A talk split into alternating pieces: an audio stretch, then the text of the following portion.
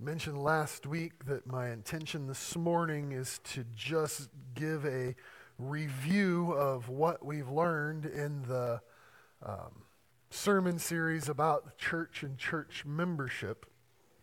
And so I'm going to read the text in Ephesians 3, verses 14 through 21, but because I, I, hate the prospect of getting up here and giving a lecture, but this morning is going to be more of a lecture than it is uh, a sermon.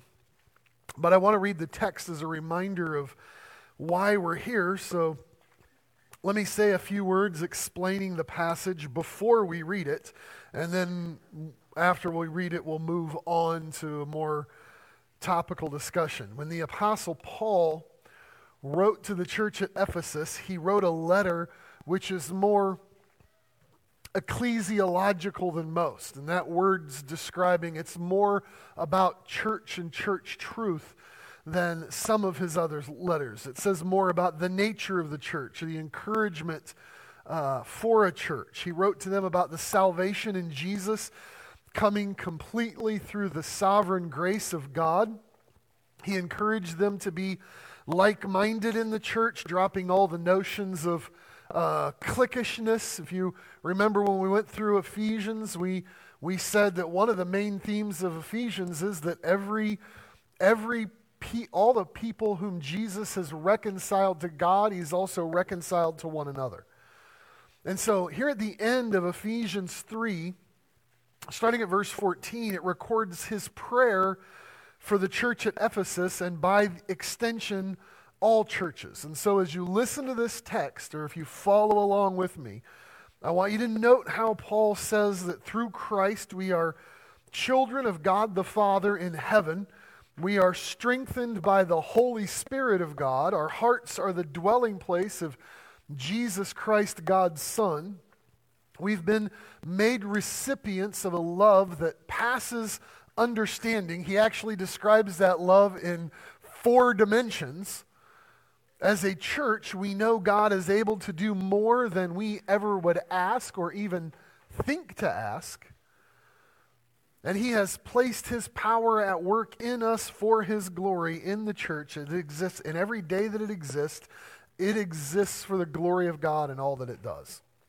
Ephesians 3, verse 14 through 21. For this reason, I bow my knees to the Father of our Lord Jesus Christ, from whom the whole family in heaven and earth is named, that he would grant you, according to the riches of his glory, to be strengthened with might through his Spirit in the inner man, that Christ may dwell in your hearts through faith, that you, being rooted and grounded in love, may be able to comprehend with all the saints what is the width and length and depth and height?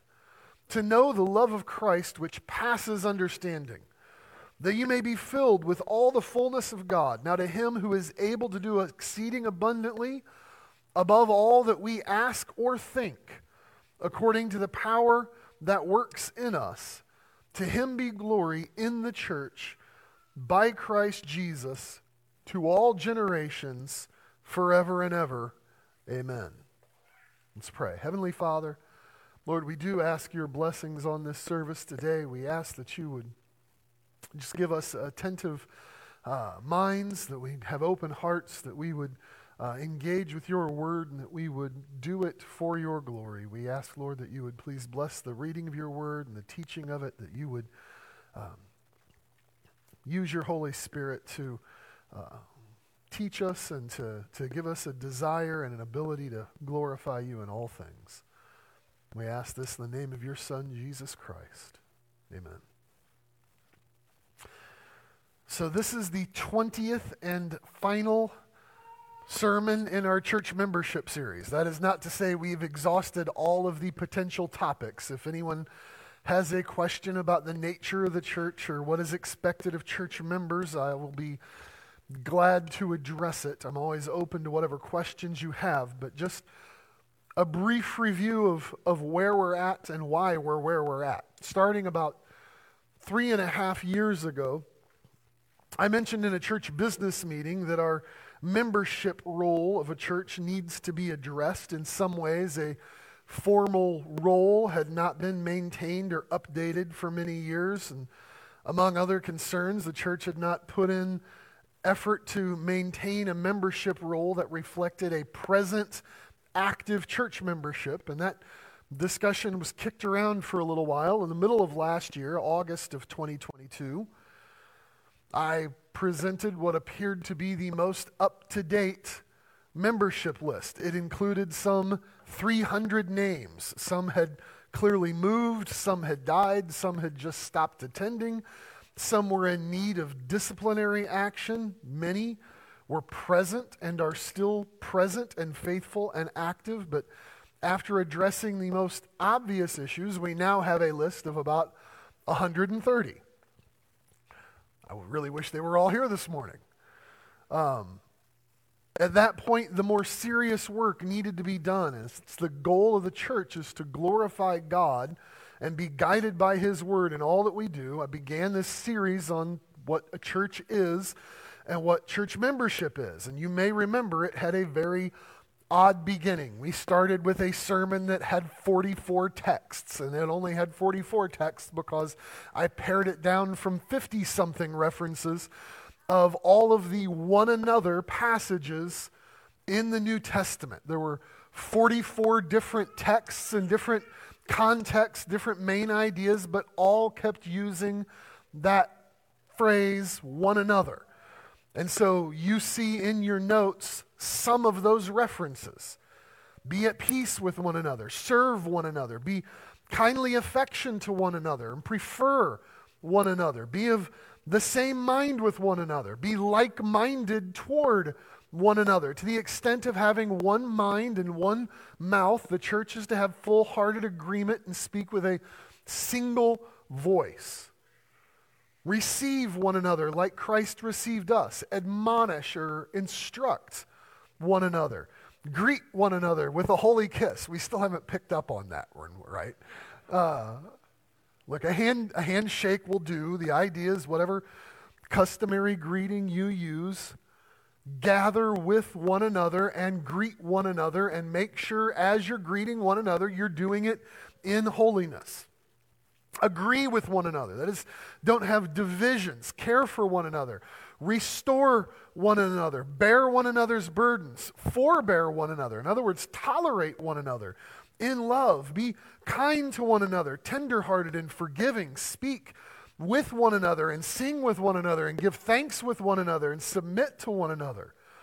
Admonish one another. Abound in love toward one another. Comfort one another. Edify. Build up one another. Be at peace with one another. Exhort or encourage one another. Consider one another. Provoke each other not to anger, but to love and good works. Don't forsake the assembling of yourselves with one another. Do not begrudge one another or speak evil of one another. Confess your faults to one another. Love one another with a pure heart fervently and i love that word fervently that peter uses in 1 peter 1.22 it's a word that means in some contexts ferociously love one another ferociously have compassion on one another display hospitality to one another be subject or submit to one another have fellowship with one another and, and then about a dozen different times simply love one another love one another jesus says as i have loved you the one anotherness to which we are called is compassionate and loving and involved. It requires close quarters fellowship. It, it, demands that we know one another and encourage each other and teach each other. That one anotherness is not accomplished with a name written on a piece of paper and it's stored in some folder for 20 years until it gets opened up and everybody's surprised to see the name there. It demands assembling together and worshiping together and learning together and, and speaking with the same voice together. So there were many texts and many contexts, all with one underlying simple truth the idea of anyone being a Christian but not an active participant in a community of faith known as a church is entirely foreign to the New Testament. Being a born again child of God is not something that you can freelance. You cannot be obedient to the Lord Jesus unless you're obedient to Him in the church, practicing faith with one another. So, next in the series, we talked about the nature of the church. The primary text was from Matthew chapter 16. Turn with me there, if you would. Matthew chapter 16.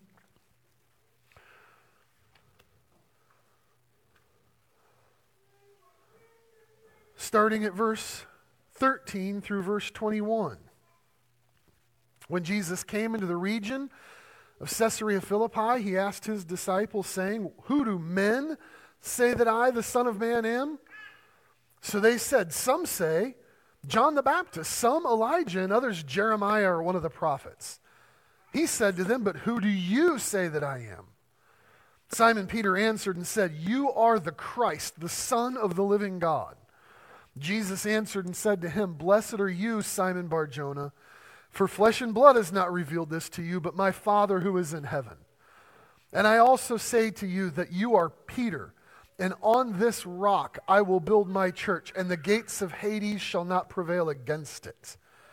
And I will give you the keys of the kingdom of heaven, and whatever you bind on earth will be bound in heaven, and whatever you loose on earth will be loosed in heaven.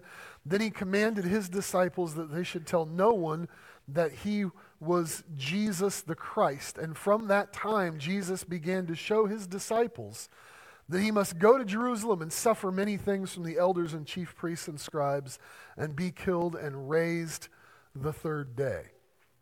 What we saw in that text, and it's still there, is the very first reference to the word church in Scripture. And it comes after this affirmation of the disciples that they are the ones who see Jesus for who he is. He's not just a good teacher, he's not just a, a nice guy, he's not just another prophet. He is the promised Messiah, the very Son of God. And in response to that profession of faith in him, Jesus said that all those who know him are blessed, and it appears his intention is for all those who know him to be part of a community of faith because he says, I will build my church.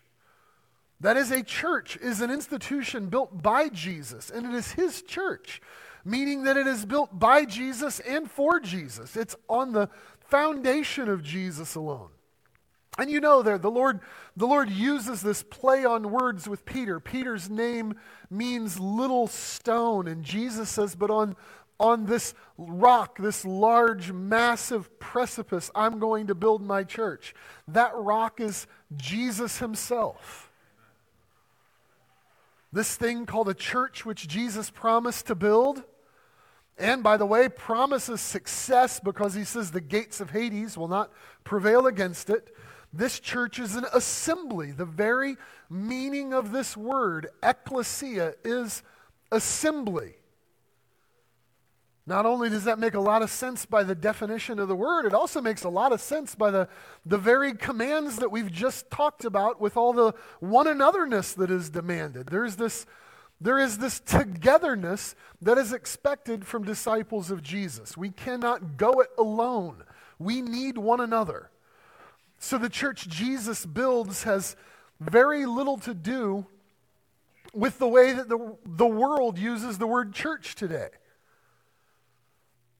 Church is not a denomination, right? The, the Catholic Church, the Methodist Church, or even the Baptist Church, that isn't, isn't designed to bring God glory through Jesus. That's not what he's saying here.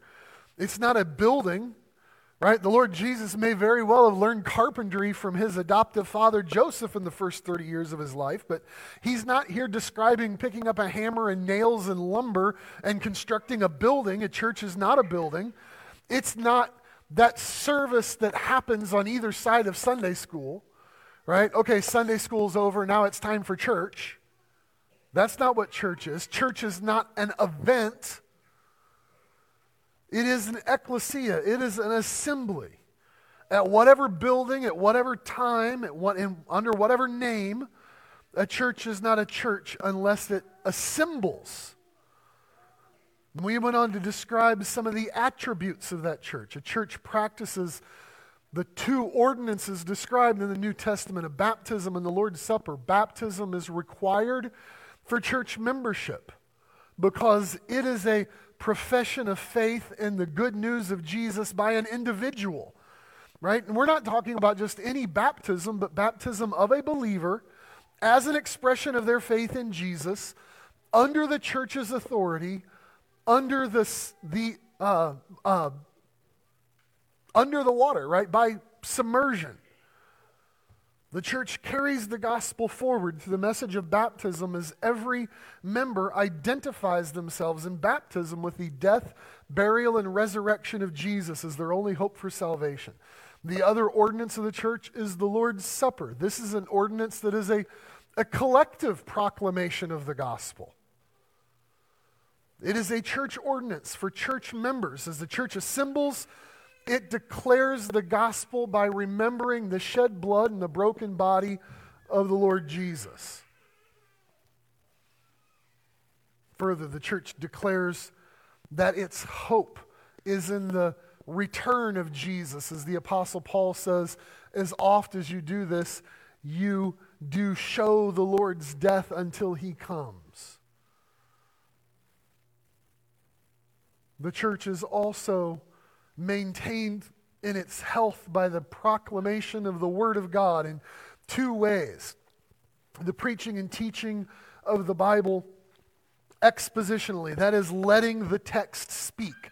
We do this because we recognize that the Bible is the inspired Word of God, which is good for us, for doctrine and reproof, for correction, for instruction in righteousness. That is, it is God's Word alone that tells us what to believe and what not to believe, and how to behave and how not to behave.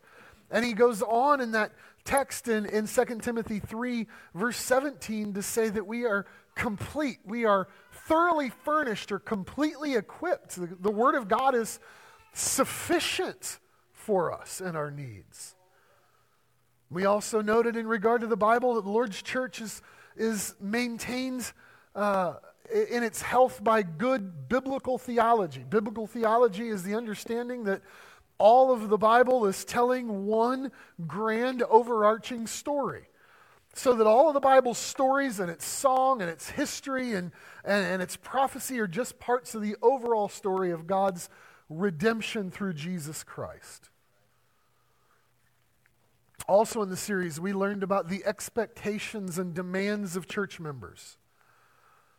Members of a church are encouraged to build each other up by actively engaging in healthy relationships defined by clear biblical principles. The first duty, and far from the only one, is attendance. Look, if any of y'all are about to give or get Christmas presents that say some assembly required, I wish we could stick that label on every member of a church. There is assembly that's required.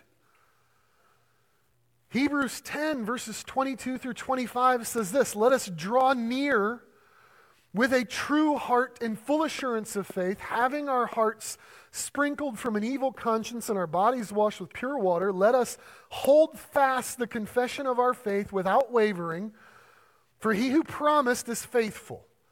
And let us consider one another in order to stir up love and good works, not forsaking the assembling of ourselves together, as the manner of some is, but exhorting one another, and so much the more as you see the day approaching. Now, not, not to repreach that, but just to review it. Part of drawing near to God and part of holding fast an unwavering confession of faith requires us to be considerate of one another, provoking one another, stirring up love and good works with one another, and assembling together. This is one of those few things that we can say has become, oddly enough, even more true in the passing 2,000 years. The writer of Hebrews says, as the day approaches, as the day of Christ's return approaches, we even are in more need of assembling together and exhorting and encouraging one another.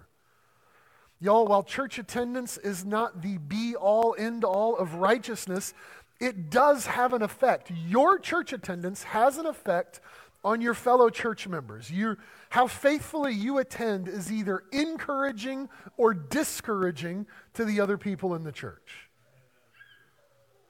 Next, we saw every member of a church is gifted by the Holy Spirit to serve in the church. Paul, in his letters, repeatedly explains through this, this through the analogy of the, the church being a body. It's the body of Christ, and each church member is a particular part of that body, making us each unique and necessary.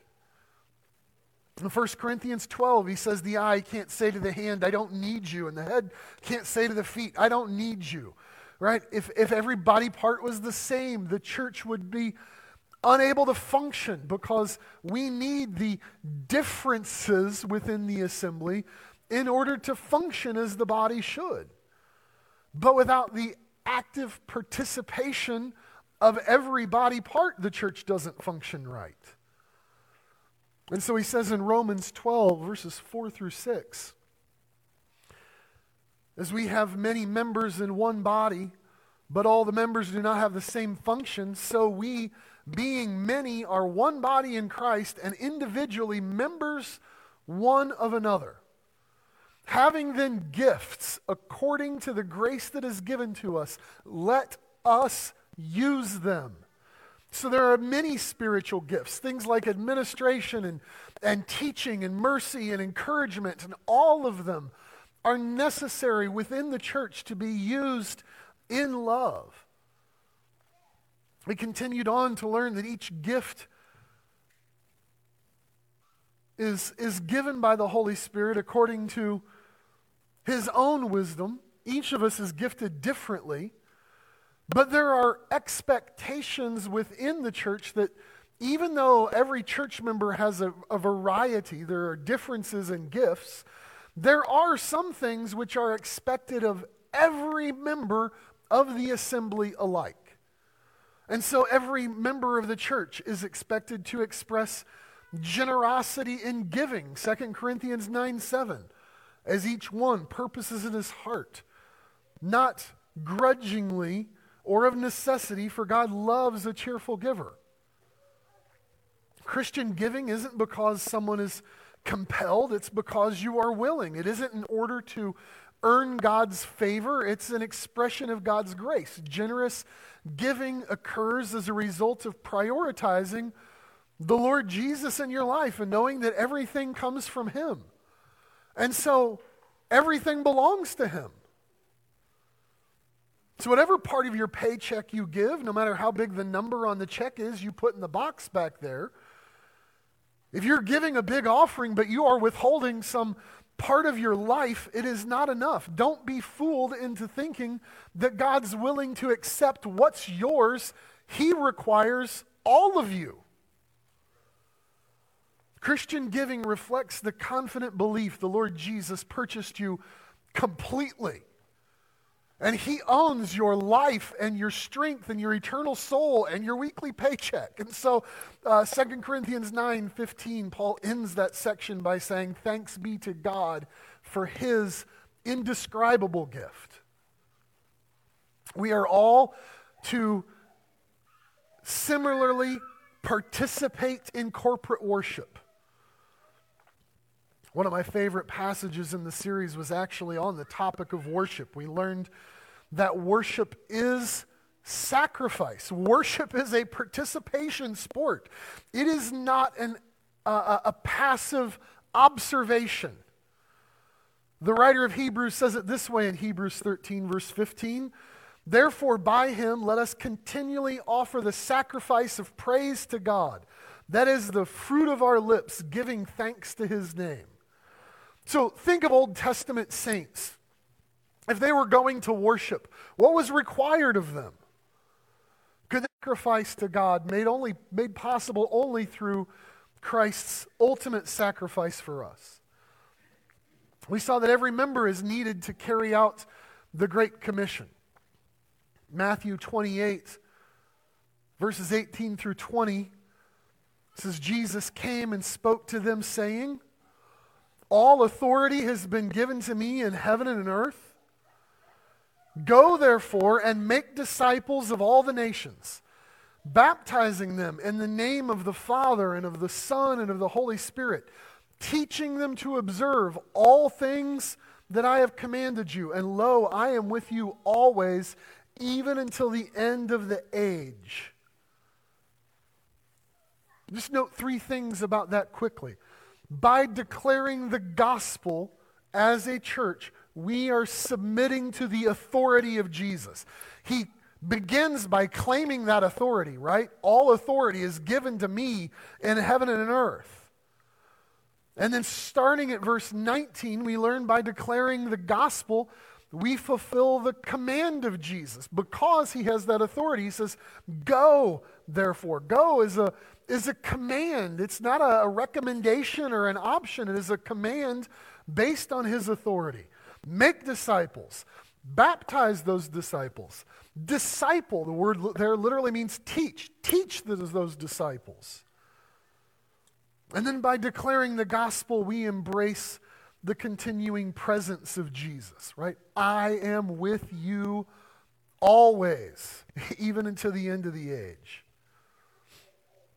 And so, also in this series, we kind of drilled down into that idea of discipleship or that idea of discipline.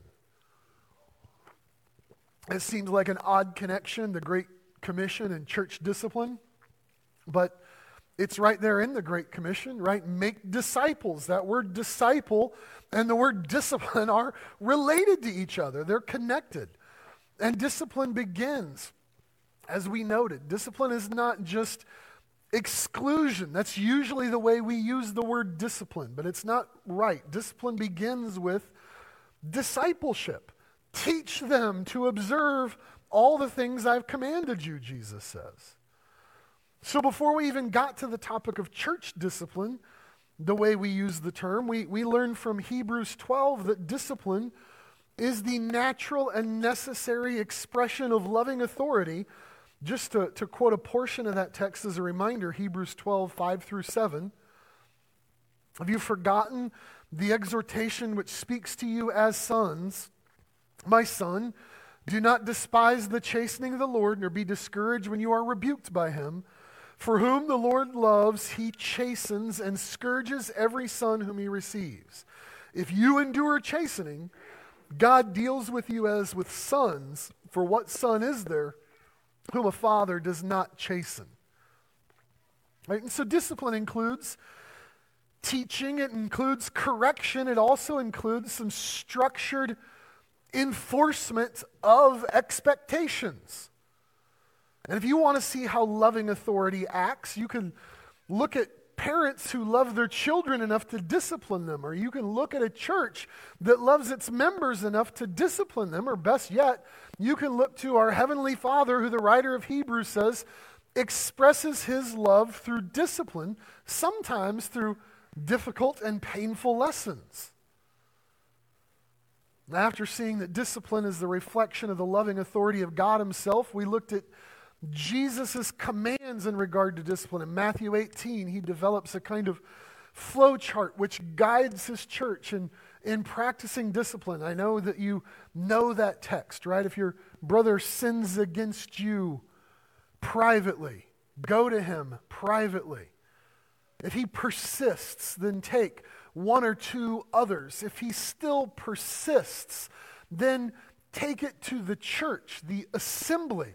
And if he refuses to hear the assembly, then consider him as a heathen or a tax collector. That is, if he won't listen to corrective discipline, then and only then it's necessary to exercise a kind of punitive discipline. And let's not forget, the Lord Jesus promised to guide us in this. It is in that very same passage where he says, You take one or two others with you which, by the way, not a complicated math problem, right? If there's you and there's one or two others, you're talking about two or three people. And he says, because where two or three are gathered in my name, I'm there in the midst of them, right? He's going to be with us as we practice discipline. And then we saw a practical example of discipline from the Apostle Paul in 1 Corinthians chapter 5. Please turn to 1 Corinthians 5.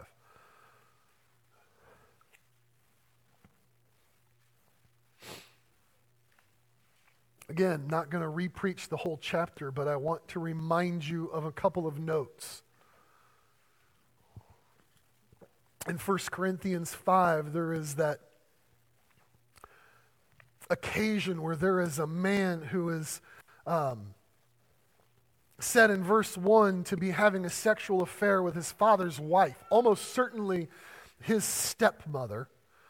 Right? And so verse 1 describes the individual's sin, right? That man is in sin because of the things that he's doing. And that sounds like a, an extreme example. A man's having an affair with his stepmother. And it is an extreme example, but just stick with it because it's only an example.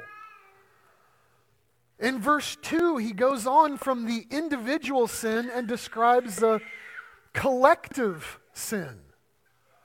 The individual is at fault for his sin, but in verse 2, Paul describes the church is at fault for not having addressed it, for just ignoring him instead of excluding him. In verses 3 through 5, it goes back to the individual. And he describes in those verses that church discipline is actually, eh, church discipline in the form of exclusion is a source of hope for that individual. You can look at verse 5. Deliver such a one to Satan, but with the goal that at the end of verse 5, his spirit may be saved in the day of the Lord Jesus. And then in verse 6 through 8, it goes back to the collective again. Church discipline in the form of exclusion of that sinful member is the church's collective hope. He says in verse 7 purge out the old leaven in order that at the end of verse 8 you can worship in sincerity and truth. And it's the rest of this chapter that shows that that one sin, as extreme as it is, is just an obvious example. The same principles apply to all sorts of issues in verses 10 and 11 sexual immorality, coveting, extortion, idolatry, revilers, drunkenness, right? And the list could go on. In short, all kinds of situations, in all kinds of situations, discipline is possibly the best source of hope for that individual and the best source of hope for the church as a whole. And then we ended the series with a couple of practical warnings for the Lord's churches. First off, in 1 Corinthians 3 19, uh, or 1 Corinthians 3 9 through 17, the Apostle Paul admonished that church at Corinth to be careful how you build. If you remember, he said the foundation of the church is the Lord Jesus himself, but in everything we do, we're building on that foundation. And we have to genuinely examine our church to determine whether we're building on the foundation of Christ with what Paul described as essentially lasting materials. In 1 Corinthians 3 10 through 13, here's what he says. According to the grace of God, which was given to me as a wise master builder, I have laid the foundation, and another builds on it. But let each one take heed how he builds on it. For no other foundation can anyone lay than that which is laid, which is Jesus Christ. Now, if anyone builds on this foundation with gold, silver, precious stones, wood, hay, straw, each one's work will become clear, for the day will declare it. Because it will be revealed by fire, and the fire will test each one's work of what sort it is. We will give an account for our workmanship. Are we building with enduring resources, or are we building up the church with materials that do not stand the test of time? And finally, we worked, looked last week at the warning from Jude earnestly contend for the faith. If you remember, Jude said, This is not the letter I wanted to write, but it is the letter that I needed to write. Because there was false teaching within the church. And it wasn't false teaching that was taking place in the form of like formal lectures and sermons, right? It was in the form of how some church members were, were living. They denied the truth of God in their actions. He says they are perverting the grace of God into a license for immorality. And they rejected God's authority with their behavior. They deny the only Lord God and our Lord Jesus Christ, right? They claim to be his servants, but they're not actually serving him. And so Jude felt compelled to warn his readers to earnestly contend for the faith that was one time for all time delivered to the saints. Now, I know that that's a lot at once. But here's the reason it is hard to absorb and remember 20 sermons over the course of six or seven months. But here we are at the end of the series, and this afternoon we will have a business meeting at which we will have at least some discussion about church membership. How are we going to deal with that issue? Because if we deal with that issue according to our own emotions, we might be inclined to ignore it because it just feels easier, which is exactly what has got us to the place we are now.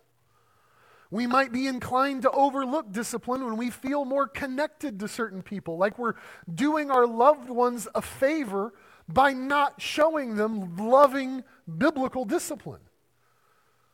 We might be inclined to exercise discipline for those or maybe on those with whom we're frustrated or angry, which defeats the end goal of discipline, which is the hope of restoration. Instead, we need to move forward through the application of biblical principles out of a desire to obey God and to bring Him glory through Christ Jesus in our church. Is every member of our church expressing faith in Jesus as Savior and obedience to Jesus as Lord and Master of their lives? Are they practicing those many forms of one anotherness that are demanded of Scripture?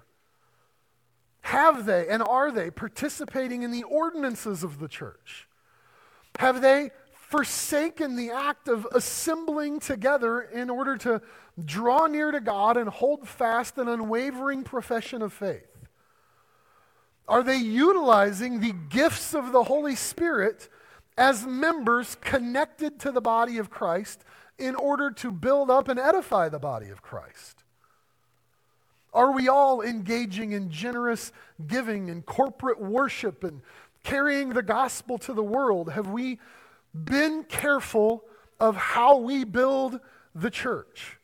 Are we earnestly contending for the historic faith that was delivered to the saints. Because unless we are obeying God and serving God according to Scripture, how can we think that we're bringing glory to God through the church? Or expect the church to experience the blessings of obedience from God in return? There are biblical principles that we have to put into practice. And, and like Jude said last week, like there's, there's a letter I didn't want to write. And there's a sermon you don't want to preach. And there are sometimes actions that we don't want to take, but they are necessary and right.